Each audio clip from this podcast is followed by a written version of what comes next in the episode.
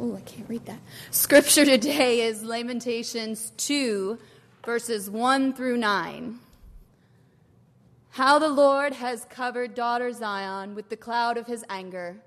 He has furled down the, the splendor, I'm going to have to turn around, sorry, of Israel from heaven to earth. He has not remembered his footstool in the day of anger. Without pity, the Lord has swallowed up all the dwellings of Jacob. In his wrath, he has torn down the strongholds of daughter Judah. He has brought her kingdom and its princes down to the ground in dishonor. In fierce anger, he has cut off every horn of Israel.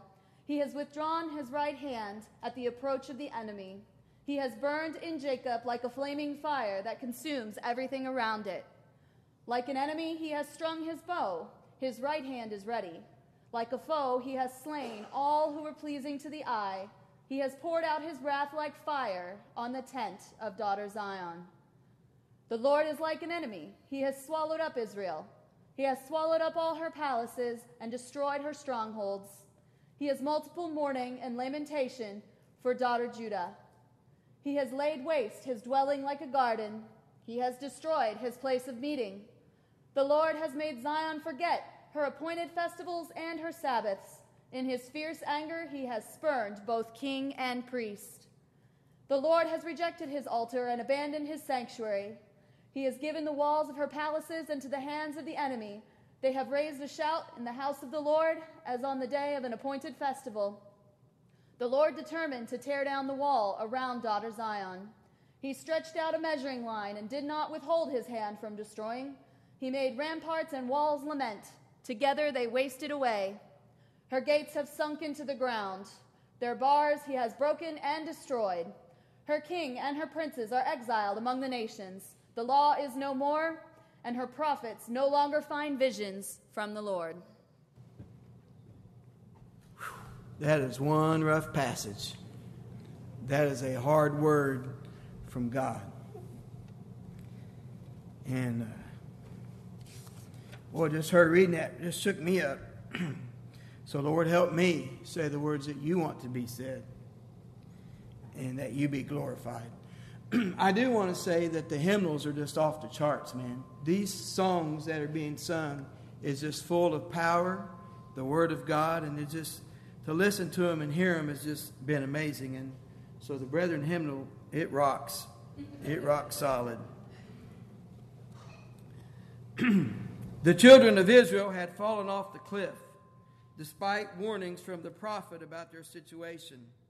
Lamentations, the book of sorrow, grief, and distress, highlights the results of their fall to the Babylonians in 586 BC. In chapter 1, the misery of hunger, death in battle, destruction of the temple, their exile, and oppression. In chapter 2, these uh, sufferings become more intense. The nation sinned against God, and the prophets were faithless to God. In chapter 3, this chastisement was for their own good, which would ultimately bring God's redeeming nature to the forefront. Chapter 4, Judah's sorrows are confessed to be caused by their sin. In chapter 5, the prophet Jeremiah prays that her reproach would be taken away, that God would grant repentance for his people and renew their days of old. Jeremiah was in the thick of this mess.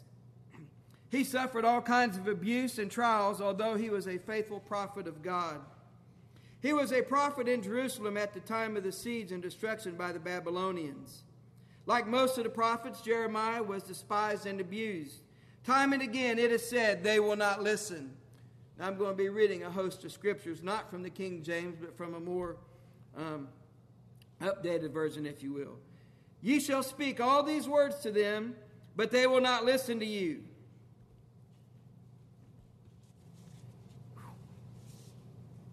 You shall call to them, but they will not answer. This wicked people who refuse to listen to my words, who walk in the stubbornness of their hearts, and have gone after other gods to serve them and to bow down to them, let them be just like this waistband, which is totally worthless. Yet they did not listen nor incline their ears, but stiffened their necks in order to listen or take correction. But they say, That is in vain. We will follow our own plans, and will everyone act according to the stubbornness of his evil heart. Thus saith the Lord of hosts, the God of Israel Behold, I am about to bring on this city and all its towns the entire calamity that I have declared against it, because they have stiff necked their necks as not to heed my words. Jeremiah was not only ignored, he was mistreated by those to whom he brought God's message, persecuted by those he was trying to guide and save. More scripture. now, Pashhur the priest, the son of Immer, who was chief officer in the house of the Lord, heard Jeremiah prophesying these things. Then Pashhur beat Jeremiah the prophet and put him in stocks that were in the upper Benjamin gate of the house of the Lord. Then the priest and the prophet said to the officials and to all the people, This man deserves sentence of death. He has prophesied against this city, as you have heard with your own ears. As soon as Jedidiah heard three or four columns of the scroll from Jeremiah, King Jehoiakim cut them off with a scribe's knife and threw them into the fire and was burning in the fireplace. He kept on doing this until the whole scroll was burned up. Then they took Jeremiah and cast him into the cistern of Melchizedek, the king's son, which was in the court of the guardhouse. And they let Jeremiah down with ropes. Now in the cistern there was no water, but only mud.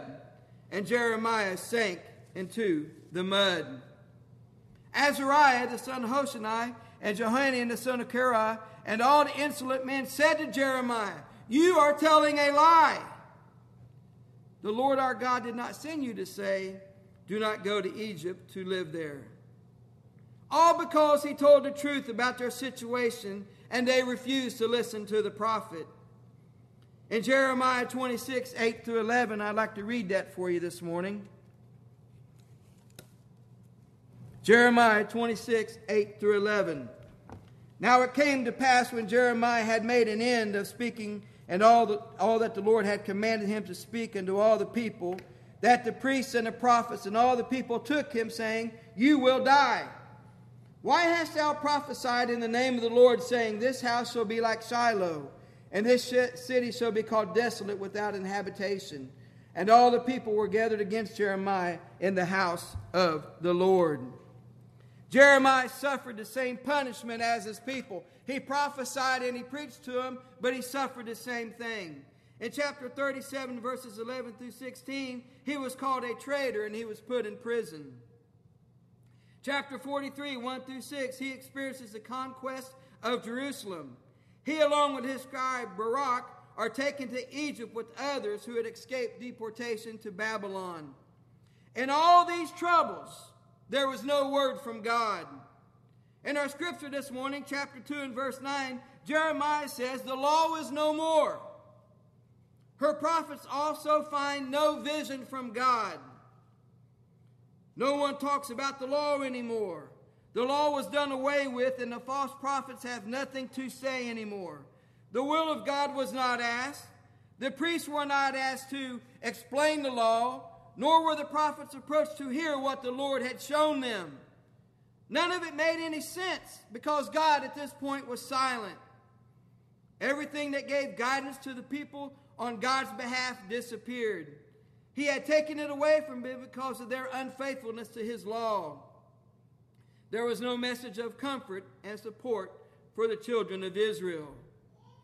You have people on one side, prophets and great men who read the law, tell the people, God loves you and God is for you. You have nothing to worry about. His love covers all. And because you are His people and because he loves you, he will not allow a heathen king to come and take you into captivity.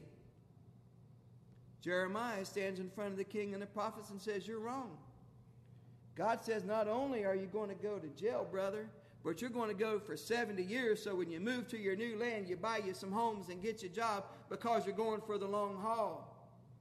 The other prophets look and they say, No the God of love who loves us and cares for us, even if He did send a heathen to take us hostage, even if He did such a thing, it wouldn't be for very long because we are His people and He loves and cares for us. Jeremiah said, You're wrong. You've disobeyed God. You've not followed Him. You've not followed His commands. and he is going to send you into captivity. And you better settle in and be ready because you've displeased him. All because he told them the truth. And they wouldn't listen, and it done terrible things to him. Could this kind of thing be happening in our churches today? Churches are splitting over the authority of the Bible. The Bible is to fit you. The Bible is to fit culture. It doesn't matter when a new culture comes along, the Bible has to fit that man or that woman in their way of life with what they want to do. They do not answer to the Word of God, the Word of God answers to them.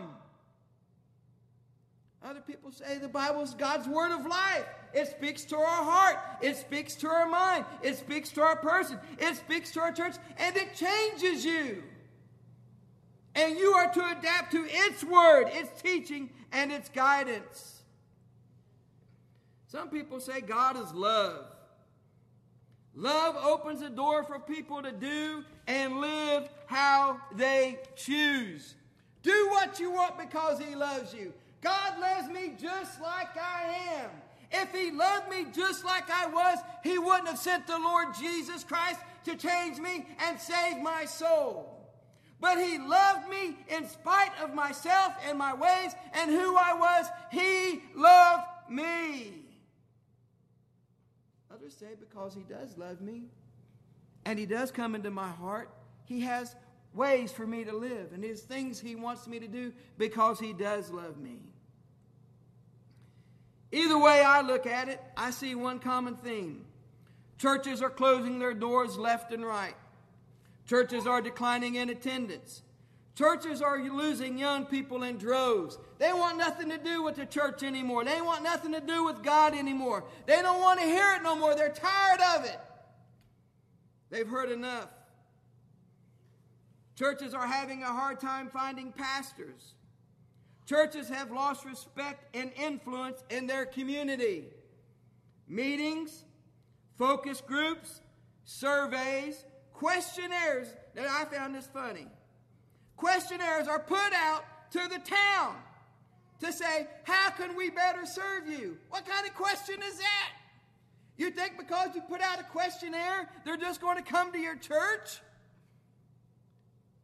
They don't come to church because the church is a witness to our lifestyle and a witness of what God wants to do in somebody's life. They don't come in because we have meetings and focus groups and surveys and questionnaires to see what we can do to bring people in. Pastors are discouraged by lack of church growth. Is there no word from God? No vision for his people?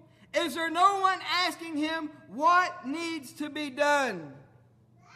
Now, even though this word from Jeremiah was hard and rough, the people of Israel didn't hear the full message of God in the book of Jeremiah. So I want to read you the good news because Jeremiah believed there was hope for the children of Israel.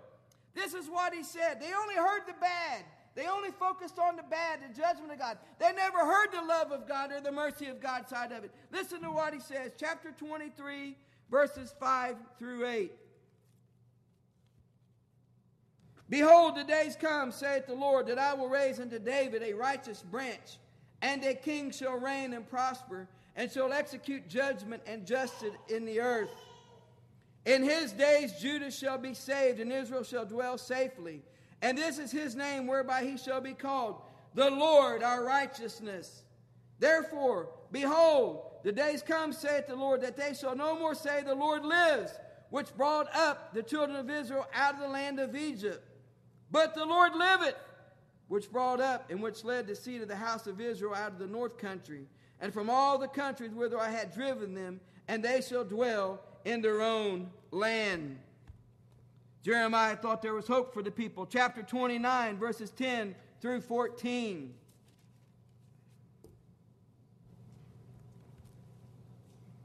For thus saith the Lord, that after 70 years be accomplished at Babylon, I will visit you and perform my good word toward you, and causing you to return to this place.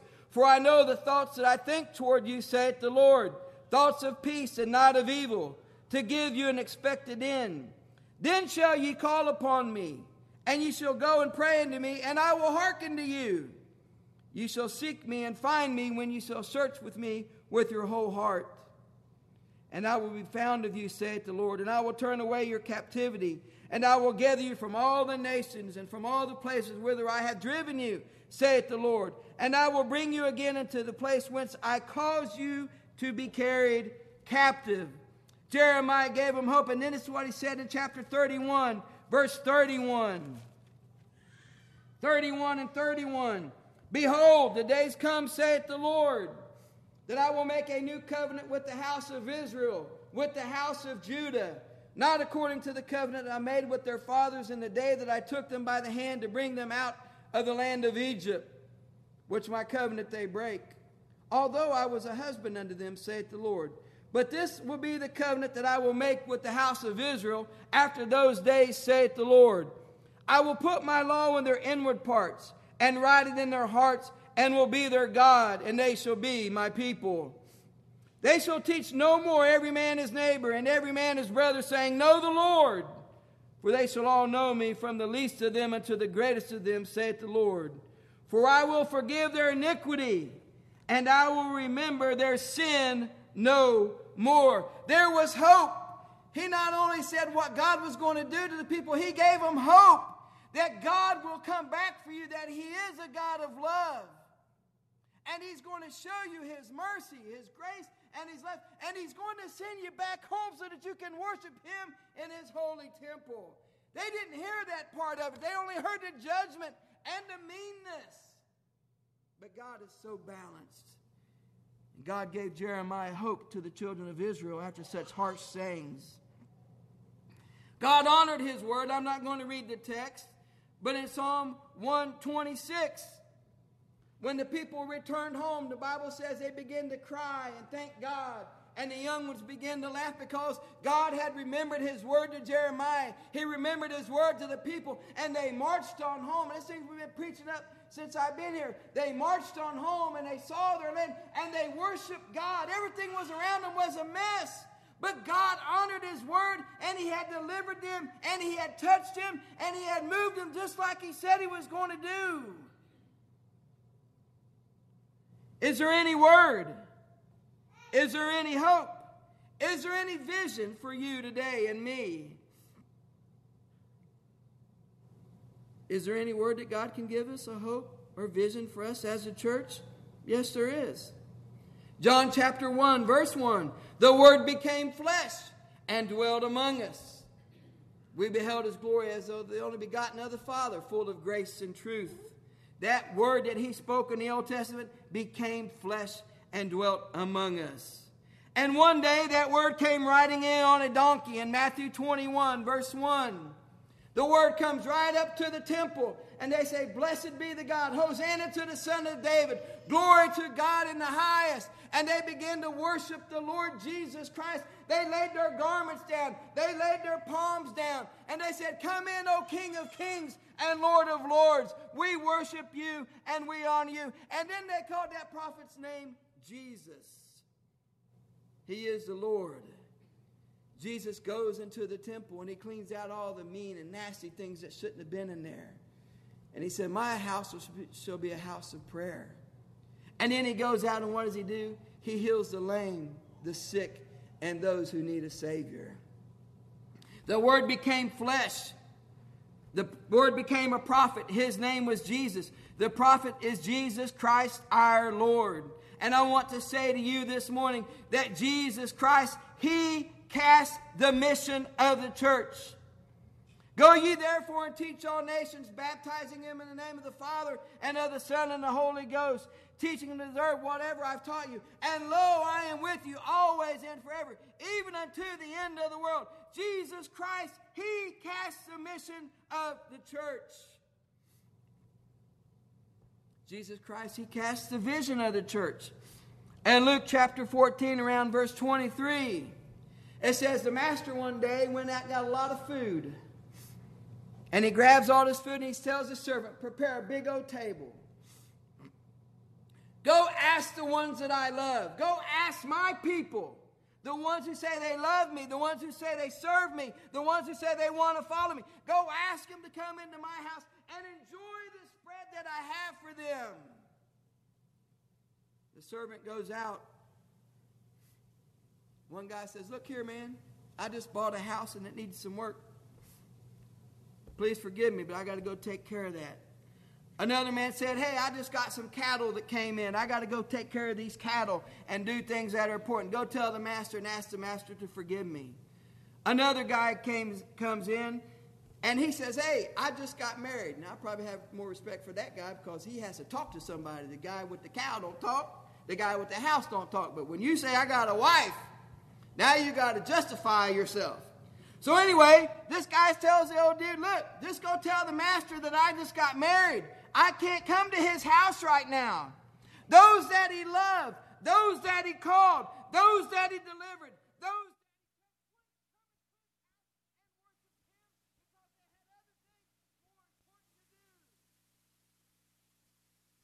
And he has to come back and tell the master, You've made this big spread for your people, that you've called them. They want nothing to do with it.